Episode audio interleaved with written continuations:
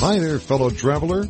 Welcome to American Road Trip Talk, where we introduce you to the fascinating people and places behind each edition of American Road Magazine. I'm Foster Braun, your host.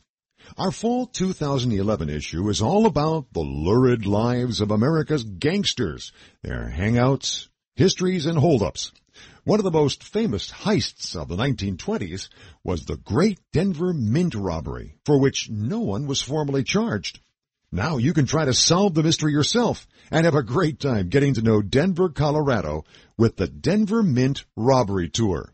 Who better to tell us all about it than Mr. Big himself, Robert Cashell, the tour director. He'll be with us in just a moment. By the way, if you like this podcast, you'll want to visit AmericanRoad.com to preview our digital edition of the magazine. Now here's a word about a colorful celebration going on in Louisiana. Louisiana wants to know, what are you passionate about? Streetcar rides, Natchitoches meat pies, a big mouth bass on the end of my line. Mardi Gras Indians, crawfish pies, art being created right before your eyes. Louisiana, pick your passion. This November, experience Louisiana art, music, food, and architecture at Louisiana Main to Main, a cultural roadshow. For a calendar of events in Louisiana Main Street communities, visit louisianamaintomain.org. In our fall 2011 issue of American Road Magazine, we had a, a great section called Gangster Getaways. And uh, once again, I'm uh, visiting one of those getaways, and this time it's out in the Rocky Mountain State Colorado. And we're talking with Robert Cashell, who is the uh, director of the Denver Mint Robbery Tour. And Robert, welcome to American Road Trip Talk. Well, thank you. Well, let's let's step back a little bit in history and talk about um, this Denver Mint robbery first of all, which was the uh, source of your developing the tour. The robbery uh, happened here in Denver in 1922, December 1922. There was a black Buick touring car pulled up outside the Denver Mint, and five bank robbers mm-hmm. basically jumped out and held up a Federal Reserve truck that was transferring five dollar bills from the Mint and absconded with two hundred thousand dollars. Wow, a lot of money in those days. Yeah, it it would be approximately two million today. Uh, I believe at the, this time in the twenties, you know, a five dollar bill would be more like a, a twenty or a fifty today. So sure. that was the standard. You know, that was that was a lot of money. Did they actually get away with it? Did they make off with the money and, and not get caught? That's correct. Nobody ever spent any time in jail for the Denver Mint robbery. 80,000 of it was recovered in a sting up in Minneapolis, uh, a money laundering sting, but the remainder never turned up. 12 years after the crime, the FBI put a lot of pressure on the local police here in Denver to close the case. They looked at it and decided that as near as they could tell everybody that was involved with the crime had either died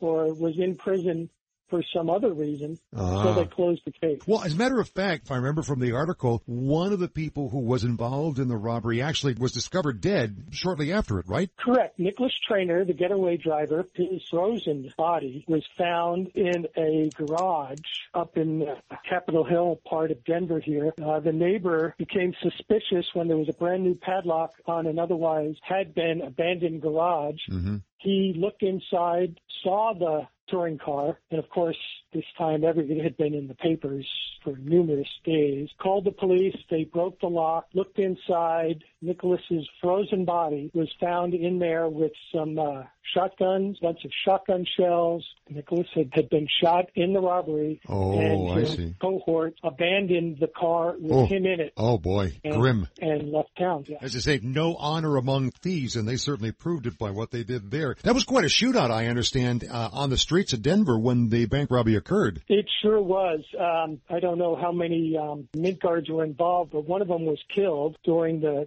the hold up. Numerous bullet holes in the in the hallway there at the mint. Yes, it was quite the shootout. This isn't just any old bank. This is the mint where all the money comes from. Did anybody identify the gang that did the robbery? Well, they could never be sure. Harvey Bailey was believed to be the mastermind of the crime, and Harvey Bailey is famous because he taught people like Machine Gun Kelly how to rob banks. Harvey Bailey came up with the concept of of casing a bank first to get get the idea of, of when the money came, when the yeah. guards were around. That was his claim to fame. And he came up with the idea of, of robbing the mint.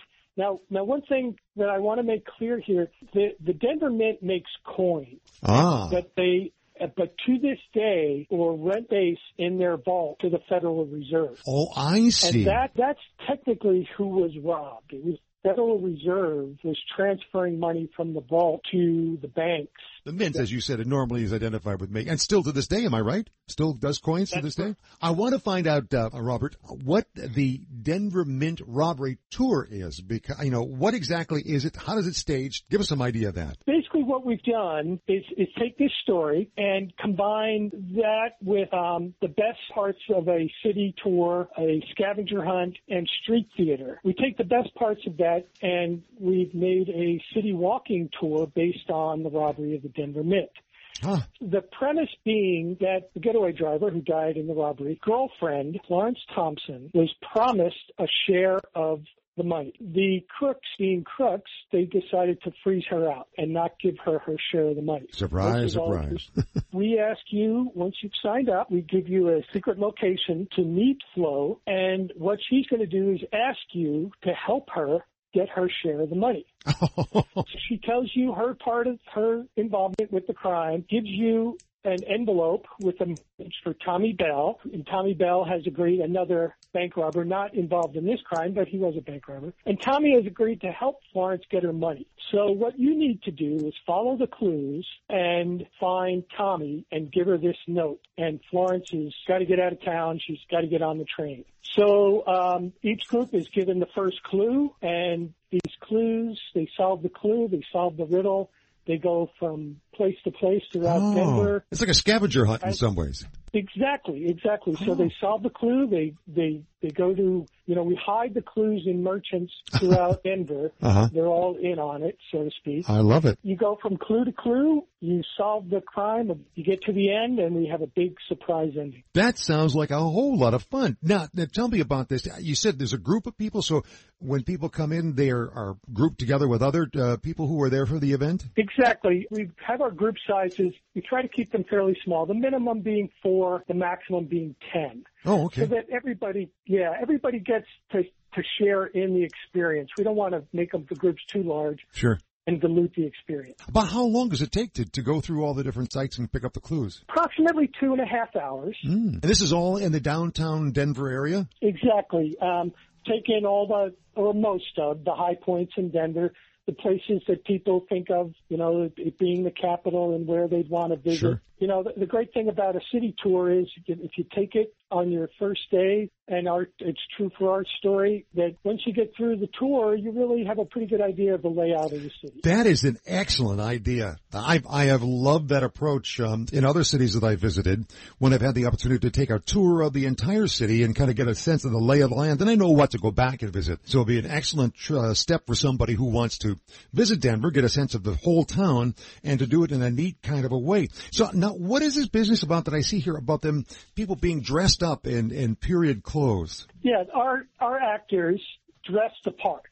Uh-huh. They uh, they dress as gangsters from the 1920s, and the fun part of this is quite often people that come on the tour will also get in the spirit of things, and they will also dress up. Ah, I see. Okay.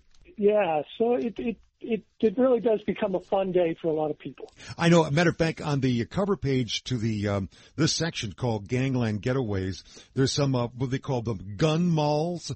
Three uh, lovely young ladies dressed in the flapper outfits of the 1920s, Exactly. posed Yep, beside the cars, and the guys are also dressed up like the uh, mugs from that kind of a time too. Yeah, you know, they're all wearing suits. You know, the gangsters were pretty well dressed back there in the 20s. now, we've been talking with Robert Cashell, who is the uh, Mr. Big of the Denver Mint Robbery Tour. Now, Robert, one final question about how much does it cost to take the tour? For adults, it's forty dollars. Uh, we give a little break for uh, children under twelve to thirty-five, and actually five and under are free. Excellent. So a family could make this an outing for themselves. Many do, and they really enjoy it. Oh, I bet they do. How long have you been doing the tours? Four years. This is our fourth. We're finishing our fourth summer right now. All right. Now, is it primarily during the summertime? I know Denver gets a lot of snow and can be pretty dicey up there in the winter. Yeah, absolutely. We're busier in the summer, but we do run it year round, and if weather cooperates, um, as long as we have four people, we'll run a tour. And heck, the bank robbery was pulled off on December the 18th. So uh, come on, folks, dress warmly and get in the spirit. now, people Right. aren't. It, it, by the way, this isn't bring your own weapon. no, please don't. okay, Robert, thank you very much for being with us and for sharing this uh, great tour of the city of Denver. It's called the Denver Mint Robbery Tour, and uh, you will also post the link to your website so people can find out some more information about that. But it sounds like a wonderful, wonderful way, as you said, to get to know the city of Denver. yes, thank you very much. Well, I hope you enjoyed this trip down the American road. And if you like this podcast, then you're the very person who should subscribe to the digital edition of our magazine. Just go to AmericanRoadMagazine.com and click on the Preview Our Magazine tag. You'll get a nice sample of the digital layout and the opportunity to sign up for our electronic delivery of our next issues. While you're on the homepage, you'll also be able to check out our blogs, trip suggestions, special deals, sweepstakes, and so much more. You can even friend us on Facebook and follow us on Twitter. Till we meet again on the American Road for another Trip Talk, this is your host, Foster Braun, reminding you that the joy is in the journey.